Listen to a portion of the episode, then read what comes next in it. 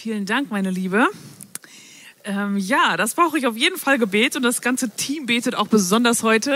Und ich lasse einfach mal so ganz nebenbei fallen, dass das meine erste Predigt hier vorne ist, die ich, ja.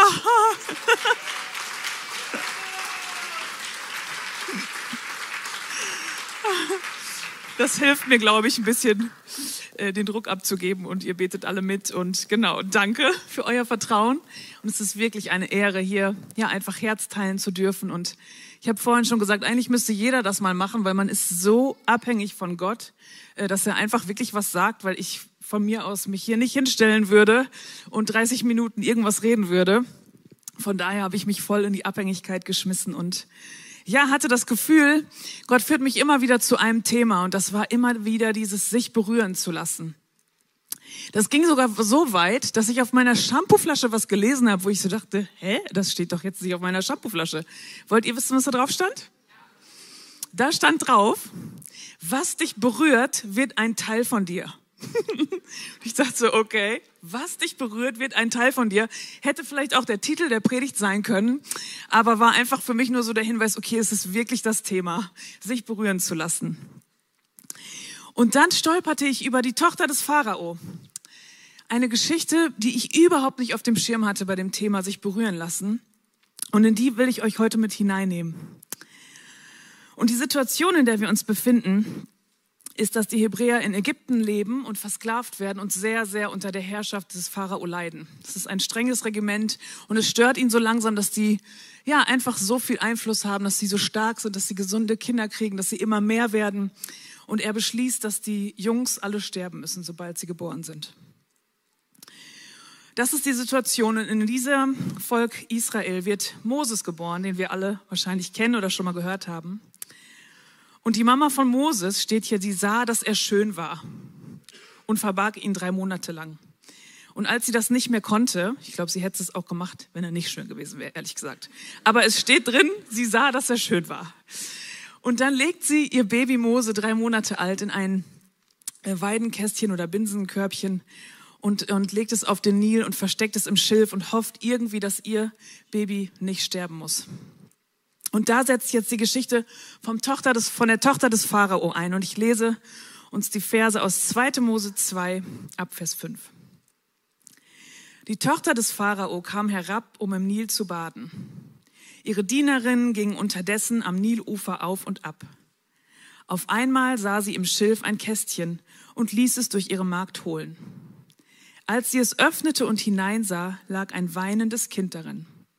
Sie hatte Mitleid mit ihm und sagte, das ist ein Hebräerkind. Da sagte die Schwester des Kindes, die hatte im Schilf sich versteckt, zur Tochter des Pharao, soll ich zu den Hebräerinnen gehen und dir eine Amme rufen, damit sie dir das Kind stillt?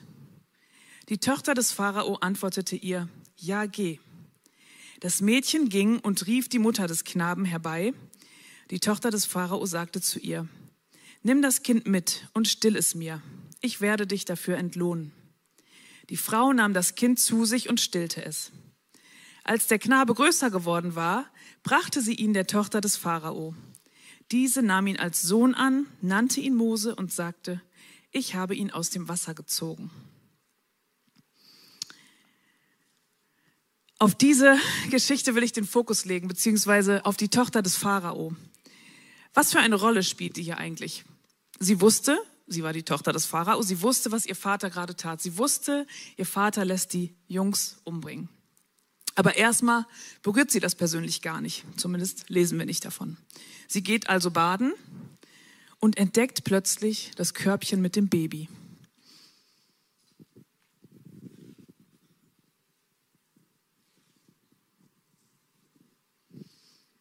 Sie erkennt auch sofort, das ist ein hebräisches Baby. Das ist nicht irgendein Baby. Das ist auch keins von unseren Babys. Das ist ein hebräisches Baby. Und sie wusste ja, wie gesagt, auch, was mit denen passiert. Aber in dem Moment, wo sie das kleine Baby sieht, verändert sich etwas in ihr. Und das, was sich verändert, ist, dass ein Gefühl dazu kommt. Sie sieht das Baby und sie empfindet Mitleid.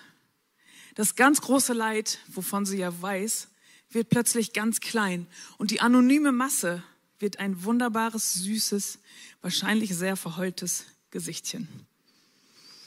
Und dann habe ich so überlegt, die ganzen Filme, die ich so gesehen habe über Moses, wie das so dargestellt war. Der schwamm da wunderschön mit so einem weißen Tuch äh, vor sich hin und lächelte wahrscheinlich noch und war ja auch schön und alles, was wir gelesen haben. Und ich habe mich gefragt, kann das überhaupt so gewesen sein? Ich glaube nämlich nicht. Ich glaube, mit drei Monaten ist ein Baby so abhängig von seiner Mama. Ich habe ein einjähriges Söhnchen und der ist auch sehr abhängig von Mama. Aber mit drei Monaten ist das noch viel, viel krasser. Und ich habe gelernt, weil ich auch manchmal sehr gestresst war, wenn Joas sehr geschrien hat, dass die am Anfang gar nicht verstehen, dass immer wieder Essen nachkommt. Mama ist immer da und man ist auch eine Minute später da, wenn das Kind weint. Aber das Kind versteht das am Anfang nicht. Das Baby hat Todesangst. Es weiß nicht, kommt noch mal Essen nach oder nicht. Und deswegen glaube ich, dass dieses Schreien von Mose wahrscheinlich sehr verzweifelt gewesen sein muss. Und auch, dass er kein vertrautes Gesicht gesehen hat dass er nicht gesehen hat, da ist Mama, da ist Papa, da ist die Schwester. Ich weiß nicht, ob der Korb zu war oder offen, aber er hat auf jeden Fall Einsamkeit spüren müssen und Angst. Deswegen glaube ich nicht, dass das so idyllisch auf dem Nil dahingeflossen ist, sondern dass er vielleicht blau war vom Schreien. Ich glaube auch nicht, dass das Tuch weiß war. Ich glaube auch nicht, dass es schon Pampers gab, die 48 Stunden Trockenheits- äh, und Duftgarantie gegeben haben. Ich glaube, das sah sehr elendig und fürchterlich aus, ehrlich gesagt. Aber ich glaube, wie auch immer das war, in dem Moment, in dem die Tochter des Pharao dieses Körbchen sieht oder ihre Diener das ihr bringen, empfindet sie Mitleid. Das steht auch ganz deutlich in 2. Mose 2, Vers 6. Als sie den Korb, Korb öffnete, wahrscheinlich war er doch zu, sah sie den weinenden Jungen darin liegen. Sie bekam Mitleid und sagte, das ist bestimmt eins von den hebräischen Kindern. Das Mitleid bewegt sie also dazu, diesen Jungen aufzunehmen. Sie kann es noch nicht sofort machen. Sie versteht sofort, ich muss erstmal eine Amme finden. Und dann ist das ja auch noch so genial, dass Gott es so führt, dass die Schwester natürlich nicht sagt, ich bringe es zu Mama und ich bin die Schwester, sondern soll ich dir jemanden suchen? Und so ist es auch noch so toll, dass das Kind zur Mama zurück kann. Aber irgendwann weiß die Tochter, sie muss es in ihr Haus holen, damit der Junge leben kann. Wenn jemand rausfindet, dass er da irgendwie gerettet wurde, ähm, wird das nicht gut aussehen. Also rettet sie ihm das Leben. Und die Frage, die dann auf mein Herz gekommen ist, die mich selber überrascht hat, die ich heute, dass mir das Wichtigste ist, dass ihr die mitnehmt, ist, wer ist dein Moses? Was hat Gott dir vor die Füße gespült, damit du dich darum kümmerst? Wo empfindest du Mitleid und sollst aktiv werden und handeln? Wer ist dein Moses? Für wen sollst du dich einsetzen und ihm Recht verschaffen? ihn vor Not und Unheil vielleicht bewahren, ihn versorgen und großziehen. Wer ist dein Moses? Und plötzlich kam mir noch ein Gedanke oder sagen wir mal ein Bild in den Sinn, das auch nicht ganz einfach war zu verpacken. Aber wir waren vor ein paar Wochen mal in Friesland als Familie, ein paar Tage weg. Und wir waren auch am Flussufer und am Strand. Ähm, die Ostsee ist das, glaube ich. Auf jeden Fall ähm, sah ich dann so meine Kinder da spielen, unsere vierjährige Tochter am Flussufer im Sand spielen und mir kam ein Bild in den Sinn, wie so ein Flashback. Mir kam ein Bild in den Sinn, wie ich schon mal ein Kind gesehen hatte an einem Flussufer. 2015 war das, aber das war kein Kind, das gespielt hat. Es war der dreijährige Junge, der bei der Flucht ums Leben gekommen ist und leblos am Strandufer lag. Und wisst ihr, diese anonyme Flüchtlingskrise und diese Zahlen, die sind für mich zu einem Gesicht geworden. Und ich habe geweint und ich habe in der Vorbereitung geweint und ich weine auch jetzt, weil ich glaube, dass es zum Weinen ist. Und das ist genau wie bei Mose, diese anonyme Masse an Babys, die nicht mehr leben durften, die bekommen auf einmal das Gesicht eines Babys. Und wir fühlen mit dem Baby, wir fühlen mit der Mutter. Und wir wollen, dass das Baby lebt. Und wisst ihr was? Gottes Rettungsplan für unsere Welt sehen wir in dem Gesicht eines Babys. Gottes Rettungsplan für dich und für mich hat das Gesicht eines Babys, seines einzigen Sohnes Jesus. Und das dürfen wir an Heiligabend feiern. Hoffentlich alle zusammen, hoffentlich im Morpa Park betet echt mit dafür. Und ich glaube, diese Nähe und die Emotionen, die um diese Geschichte herum einfach stattfinden, die bringen uns dazu zu fühlen, die lassen uns nicht kalt dass Maria auf dem Esel reiten musste, dass sie hochschwanger war, so ein junges Mädchen, keine Ahnung, was auf sie zukommt. Keiner will sie aufnehmen. Sie wissen nicht, wo sie übernachten sollen. Das lässt uns nicht kalt, das berührt uns. Und ich glaube, wir sollen auch andere berühren. Und manchmal, glaube ich, brauchen wir einfach die Begegnung mit einem Baby. Wir brauchen die Begegnung mit einem echten Menschen, mit einem Einzelnen, damit wir ein riesengroßes Problem, was wir vielleicht überhaupt nicht greifen können, wo wir kein Packende haben, damit das real wird, damit wir in das Gesicht reinschauen können. Es muss auch nicht immer ein Baby sein. Ich glaube aber, wir werden nicht mehr von den Obdachlosen reden, wenn wir einen davon mal kennen, wenn wir ein Gesicht kennen, wenn wir eine Geschichte kennen. Ich weiß, die Steffi aus der Gemeinde geht oft ähm, Heiligabend zu den Obdachlosen in Düsseldorf und ich durfte einmal mitkommen und ich werde nie vergessen, dass ich auf der Geige gespielt habe von einem, der da Geige gespielt hat in der Fußgängerzone. Das hat mich berührt. Und ich weiß jetzt seine Geschichte und ich kenne diesen Namen und ich werde nicht mehr so schnell irgendwas von den Obdachlosen in Deutschland erzählen. Wir werden auch nicht von den Ausländern reden, wenn wir mit ihnen mal Tee getrunken haben, wenn das unsere Freundinnen sind, wenn wir die Namen kennen. Oder von den Kindern in der Sandheide, wo irgendwie Mark und Marei da irgendwas machen, die alle irgendwie keinen Plan haben und nicht wissen, wo sie hin sollen. Geh mal, ich ermutige dich, geh mal dahin, lern die mal kennen. Und wie mich das berührt hat, wie die gespielt haben mit Sophia, als sie zwei war, Milaxan, Ahilan, solche großen Kerle mit ganz weichen Herzen. Und ich weiß, ich kenne sie. Sie werden zu Menschen, sie werden zum Gesicht eines Babys und sind keine Gruppe mehr, die nichts mit mir zu tun hat. Wer ist dein Moses? Was hat Gott dir vor die Füße gelegt? Wen hat er dir geschickt, damit du dich um ihn kümmerst? Das kann auch ein Kollege sein, eine Schulkameradin, dein Nachbar, das kann deine eigene Oma sein.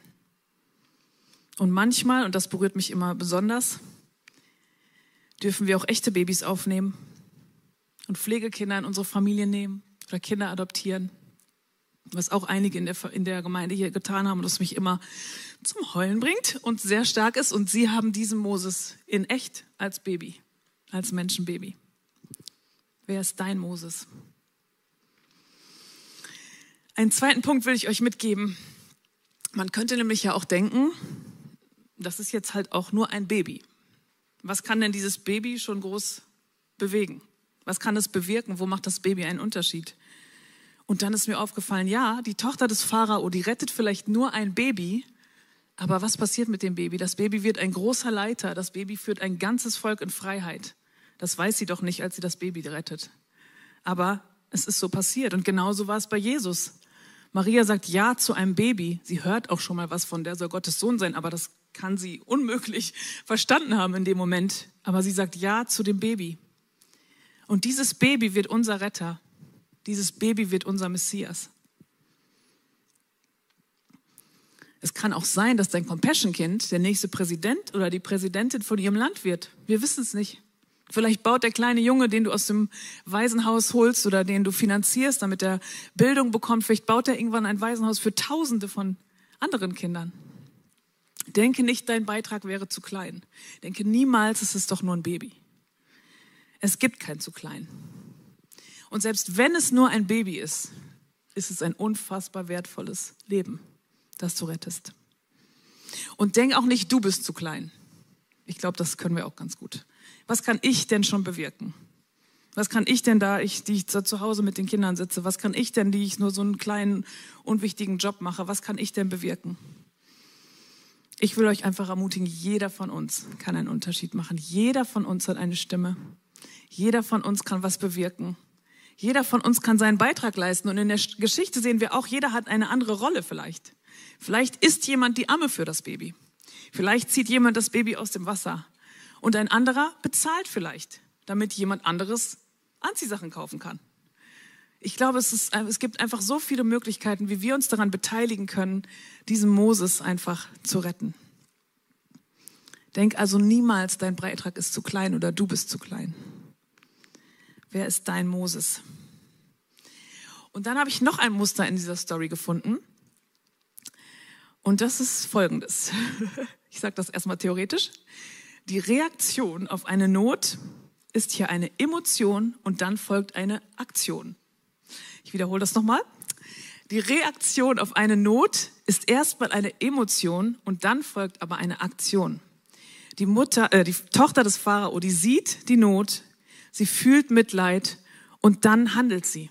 Sie bleibt nicht stehen. Und ich glaube, Mitleid sollte uns niemals lähmen. Manchmal kommt uns das vielleicht so vor, dass wir da stehen bleiben und nie wieder weiterkommen. Aber ich glaube, Mitleid ist dazu da, uns freizusetzen, zu handeln. Ich glaube, Angst lähmt und Härte lähmt. Aber Mitleid führt zum Handeln.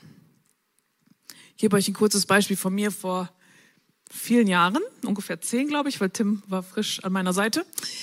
Äh, da habe ich das erste Mal tatsächlich gehört von Menschenhandel. Da war die Christine Kane, die Leiterin von A21, auf so einer Konferenz und ich bin da irgendwie hingefahren, dachte, kriege hier ein bisschen Input und auf einmal kam sie da mit den Daten und Fakten um die Ecke und ich bin wirklich zusammengebrochen und habe nur noch geweint. Ich dachte, wie können die hier überhaupt noch weitermachen? Das ist ja alles furchtbar und ich war erstmal komplett überfordert, dass es das überhaupt noch gibt, dass so viele Menschen versklavt sind, dass so viel Schlechtes passiert. Ich gehe jetzt gar nicht ins Detail. Aber ihr kennt das mittlerweile alle. Mittlerweile haben wir das alle schon gehört. Wir haben Leute in der Gemeinde, die sich engagieren dagegen. Und ich war erstmal überfordert. Aber dann habe ich gemerkt, nee, da muss jetzt eine Aktion folgen. Ich kann jetzt hier nicht sitzen bleiben und heulen, davon verändert sich gar nichts. Und ich habe mir erstmal eine Frage gestellt. Und das ist genau das mit dem Gesicht. Ich habe mich gefragt, was ist, wenn das meine Schwester wäre? Was ist, wenn das meine Schwester wäre? Würde ich dann hier einfach gar nichts machen? Und dann habe ich mir überlegt, was kann ich machen? Ich kann nicht irgendwo jetzt hinfliegen und Leute aus, aus der Sklaverei rausholen, ich, ich finde die ja noch nicht mal. Ich habe ja gar keine Ahnung, wo die überhaupt sind. Die sieht man ja meistens auch gar nicht. Aber ich habe gedacht, okay, ich kann ein schönes Café aufbauen in unserer damaligen Gemeinde. Ich kann einen Flohmarkt veranstalten, ich kann Musik besorgen, ich kann Kuchen backen, ich kann ein schönes Buffet machen, ich kann ein Lied noch dazu singen. Und dann habe ich so einen riesen Tag veranstaltet. Alle Leute, natürlich andere Leute mit ins Boot geholt, ne? Das ist ja nicht alleine gemacht. Allen davon erzählt und wir haben einen riesen riesen super tollen Aktionstag äh, veranstaltet und sehr, sehr viel Geld einfach in die Hand nehmen können, damit andere diesen Job hin, hin äh, machen können und wirklich konkret immer wieder auch darüber informieren, ein Mensch ist wieder in Freiheit gekommen. Das ist nämlich A21, die Organisation, die das macht. Und das konnte ich machen. Und da habe ich gemerkt, ja, das war auch mein Muster. Ich habe Mitleid empfunden und dann habe ich was gemacht. Und das sieht bei jedem anders aus. Und dann habe ich gemerkt, bei Jesus sehen wir das auch. Und das fand ich sehr gut, weil das kommt, glaube ich, immer ganz gut, wenn Jesus das auch gemacht hat. Und ich mir das nicht einfach irgendwie ausdenke hier. Deswegen lese ich euch Matthäus 14, Vers 14 vor. Als Jesus aus dem Boot stieg und die vielen Menschen sah, hatte er Mitleid mit ihnen und heilte ihre Kranken. Auch hier ist wieder das Wort Mitleid zu lesen. Jesus hat Mitleid mit den Menschen. Er sieht einen Menschen, er fühlt mit dem Menschen. Er empfindet Mitleid und dann handelt er auch. Und noch eine Sache können wir von Jesus lernen. Jesus war gar nicht unterwegs dahin, jetzt Menschen zu heilen. Er war jetzt nicht auf dem Heilungsgottesdienst, sondern eigentlich hatte er sich gerade zurückgezogen und war mit dem Boot aufs Wasser gefahren, damit er mal kurz seine Ruhe hat. Aber die Leute haben ihn nicht in Ruhe gelassen und er hat nicht gesagt, Leute, ich brauche jetzt mal hier Zeit für mich, ich habe jetzt hier das und das gemacht, jetzt muss ich alleine sein und auftanken und sonst irgendwas. An anderen Stellen, ja, war er auch mal in der Stille und das ist auch ganz wichtig. Aber als er dieses Mitleid empfunden hat, hat er wieder gehandelt und hat sich selber zur Seite geschoben und hat gesagt, okay, ich heile jetzt. Ich denke jetzt nicht, lass mich in Ruhe. Wer ist dein Moses? Bei wem lässt du alles andere liegen und fängst an zu handeln? Bei wem wirst du aktiv und hörst, was in deinem Herzen hochkommt? Und dann hatte ich noch eine Erkenntnis, nämlich damit wir das überhaupt wahrnehmen können, das ist mein dritter Punkt, brauchen wir ein weiches Herz. Bewahre dir ein weiches Herz. Oder auch lass die Gefühle zu und jetzt nicht falsch verstehen und denken, ja, die Bettina, die hat gesagt, wir sollen immer heulen und war ja klar, hat ja auch eine Frau gepredigt heute, das haben wir mitgenommen. Überhaupt gar nicht. nicht falsch verstehen. Ich meine auch nicht immer alle Gefühle, sondern da, wo Gott dich besonders berührt. Hier bewegt dich etwas ganz besonders. Dieses Leid ist für dich so nicht auszuhalten, dass du was dagegen unternehmen willst. Dann lass das auch zu und lass zu, dass Gott dir zeigt, dass das dein Moses ist. Ich glaube, dass viele Berufungserlebnisse von Missionaren so ablaufen, dass man so eine Not und so eine Last für ein bestimmtes Thema auf dem Herzen hat und dass Gott einen dann genau dahin beruft. Und das ist das gleiche Muster. Man fühlt etwas und man reagiert und tritt in Aktion. Und ich will euch ermutigen, lasst das wirklich an euch ran. Vielleicht haben wir aber auch schon so einen Panzer um unser Herz gelegt, dass wir sagen, nee, ich will das alles gar nicht wissen. Ich muss mich schützen. Das ist mir zu stressig oder das will ich nicht auch noch mit mir rumtragen. Dann will ich dich ermutigen, lass, lass das gehen. Lass dein Herz wieder von Gott weich machen. Wir sehen das auch in der Bibel, dass wir dazu ermutigt werden, mitzufühlen mit den Fröhlichen und mit den Traurigen. Liebe muss gefühlt werden, Mitleid muss gefühlt werden. Genauso auch wie Freude und Leichtigkeit. Es geht mir gar nicht darum zu sagen, weint und weint und weint. Aber es steht auch in der Bibel, freut euch mit den Fröhlichen und weint mit den Traurigen. Römer 12, Vers 15. Das bedeutet nicht, dass du dir jetzt nur noch schlimme Nachrichten reinziehst und nur noch schlimme Bilder und Filme, weil ich glaube, dass uns das wirklich auch ernsthaft überfordern kann. Deswegen sage ich das auch nochmal extra. Vor allem, wenn du sensibel bist, das meine ich nicht. Ja? Ich meine wirklich ein gesundes Maß und dein Moses zu finden und dass dein Herz nicht hart wird und du das vielleicht verpasst, weil du gar nichts mehr wissen willst. Und im Gespräch meiner, mit meiner Schwester hat sie einen schlauen Satz gesagt, den ich jetzt hier einfach mal zitiere. Sie hat gesagt, wenn Gott uns materiell versorgen kann, und das glaube ich persönlich, dann kann er es auch emotional. Wenn er das materiell kann, dann kann er das auch emotional. Und dann werden wir so stark sein, wie wir gerade stark sein müssen. Wir erleben das so oft bei Eltern, wenn Kinder durch Leid gehen, wenn Partner durch Leid gehen oder auch bei Freunden, dass man auf einmal, dass man von außen denkt, wie kann man denn jetzt so stark sein? Wo kommt denn jetzt diese Kraft her? Ich habe immer von meinen Freundinnen gedacht, die ein Jahr durchgestillt haben, jede Nacht zehnmal aufgestanden sind. Ich habe immer gedacht, im Leben kann ich das nicht schaffen. Wie können die so stark sein, für ihr Baby alles machen? Look at me, ich mache das schon ein Jahr. ja, teilweise zehnmal pro Nacht. Ich liebe dieses Baby und ich mache es, ja. Und das ist ein lustiges Beispiel. Es gibt auch ganz anderes, ja. Es gibt auch wirklich großes Leid und man bewundert immer wieder die Menschen, was für eine Stärke die entwickeln. Kennt ihr, glaube ich, alle. Gott kann uns emotional versorgen. Ich glaube, wir dürfen starke Herzen haben und stark schließt auch weich nicht aus. Was aber wirklich schade wäre, wenn wir hart werden würden. Und ich bin wirklich ein bisschen überfordert mit der Gesamtsituation in der Welt, aber ich weiß, wir sollen nicht hart werden, auch da nicht. Wir sollen uns nicht in Fronten aufteilen äh, als Christen und sagen, du hast die Meinung, ich habe die Meinung und ich bin hart und du bist hart, sondern wir müssen immer mit Verständnis aufeinander zugehen und da wirklich, wirklich weich bleiben. Weil das, das ist, was Gott auch einfach von uns möchte. Wir können uns hier nicht, ja, einfach so spalten lassen. Wir sollen jeden Menschen annehmen und weich bleiben. In Hesekiel 36, Vers 26 steht, ich will euch ein neues Herz und einen neuen Geist geben. Ja, ich nehme das versteinerte Herz aus eurer Brust und gebe euch ein lebendiges Herz. Gott sagt hier selber, er will uns ein lebendiges Herz geben, er will uns ein weiches Herz geben, er will es uns geben oder er hat es uns auch schon gegeben. Und ein lebendiges Herz, das kann fühlen, das schlägt, aber das schlägt nicht nur für sich selbst, sondern das schlägt auch für andere Menschen. Es ist empathisch und es fühlt mit.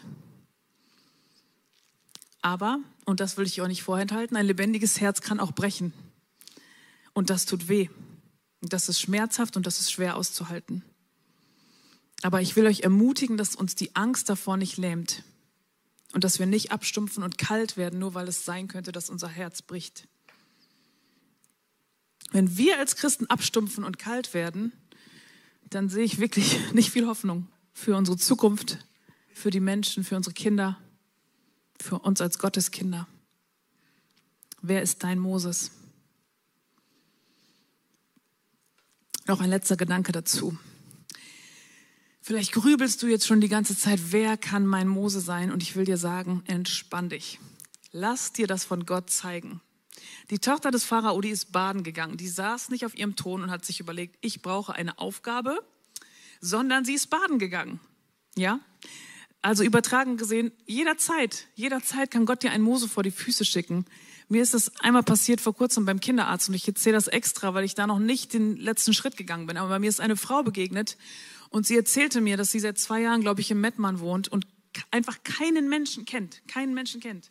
Kindergärten, man lernt die Eltern nicht kennen, wir kennen das selber. Du bringst dein Kind dahin, du, du knüpfst keine Kontakte und ich dachte nur so, oh, wenn die wüsste, wie viele Menschen hier sind. Wir haben immer Menschen um uns. Ich hatte noch nie das Problem, dass ich irgendwie alleine war, auch mit kleinen Kindern nicht. Und sie sagt, ich kenne keinen, mein Mann geht arbeiten, ich sitze alleine zu Hause. Und ich hatte Mitleid und habe mir meine Nummer gegeben und gesagt, wir treffen uns. Und diesen zweiten Schritt bin ich noch nicht gegangen, sage ich ganz offen. Macht mir auch ein bisschen Druck. Aber einfach um zu zeigen, es kann jederzeit passieren. Du gehst zum Kinderarzt und auf einmal ist da dein Moses. Und du darfst dich kümmern. Und das Zweite, was ich sagen will, ist, dass es sein kann, oder ich glaube, dass wir unseren Moses oft da finden, wo wir selber schon mal gelitten haben. Vielleicht ist dein Moses genau in dem gleichen Tal drin, in dem du vor zwei Jahren warst. Und du kannst dann besonders gut mitleiden. Du kannst besonders gut nachfühlen. Du verstehst viel, viel besser als jemand, der das nur in der Theorie vielleicht mitbekommt. Oder jemand kommt aus derselben Kultur wie du und kommt irgendwie nicht an. Und du weißt, wie das ist. Also schau da vielleicht ein bisschen genauer hin oder lass dir das von Gott am besten zeigen.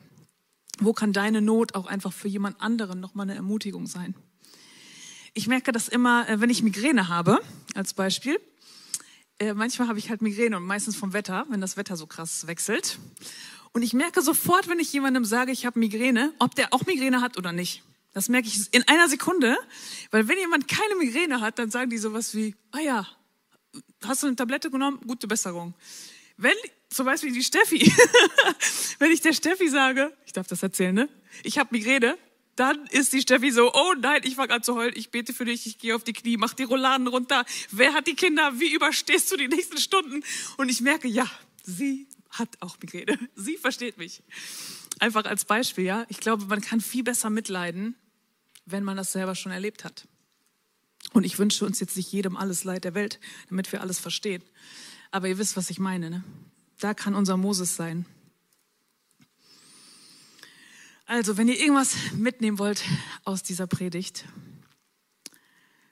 dann denkt an das Gesicht eines Babys. Schaut wirklich genau hin und lasst euch berühren. Und dann gebt, was ihr habt und lasst euer Herz weich. Wir wollen jetzt gleich den Song Hosanna singen. Und ich will euch ermutigen, in der Bridge heißt es, Break my heart for what breaks yours. Und das ist ein sehr, sehr mutiges Gebet. Jedes Mal, wenn ich das singe, habe ich vorher kurz ein bisschen Respekt und dann traue ich mich vielleicht doch. Und ich will euch ermutigen, wirklich dieses, dieses Gebet so mitzusingen, wenn ihr das möchtet. Dass ihr weich bleiben wollt, dass wir wirklich keine Angst davor haben wollen, unser Herz brechen zu lassen für das, was Gott einfach so sehr auf dem Herzen liegt. Und wenn wir das gesungen haben, dann komme ich gleich nochmal auf die Bühne und will nochmal wirklich ganz konkret für diejenigen von uns beten, die ihr Herz wirklich weich machen wollen. Also bereite dich schon mal darauf vor, dass ich nochmal wiederkomme und dass wir dann die Möglichkeit haben zu beten. Und jetzt singt einfach das Lied mit uns. Hosanna, break my heart for what breaks yours.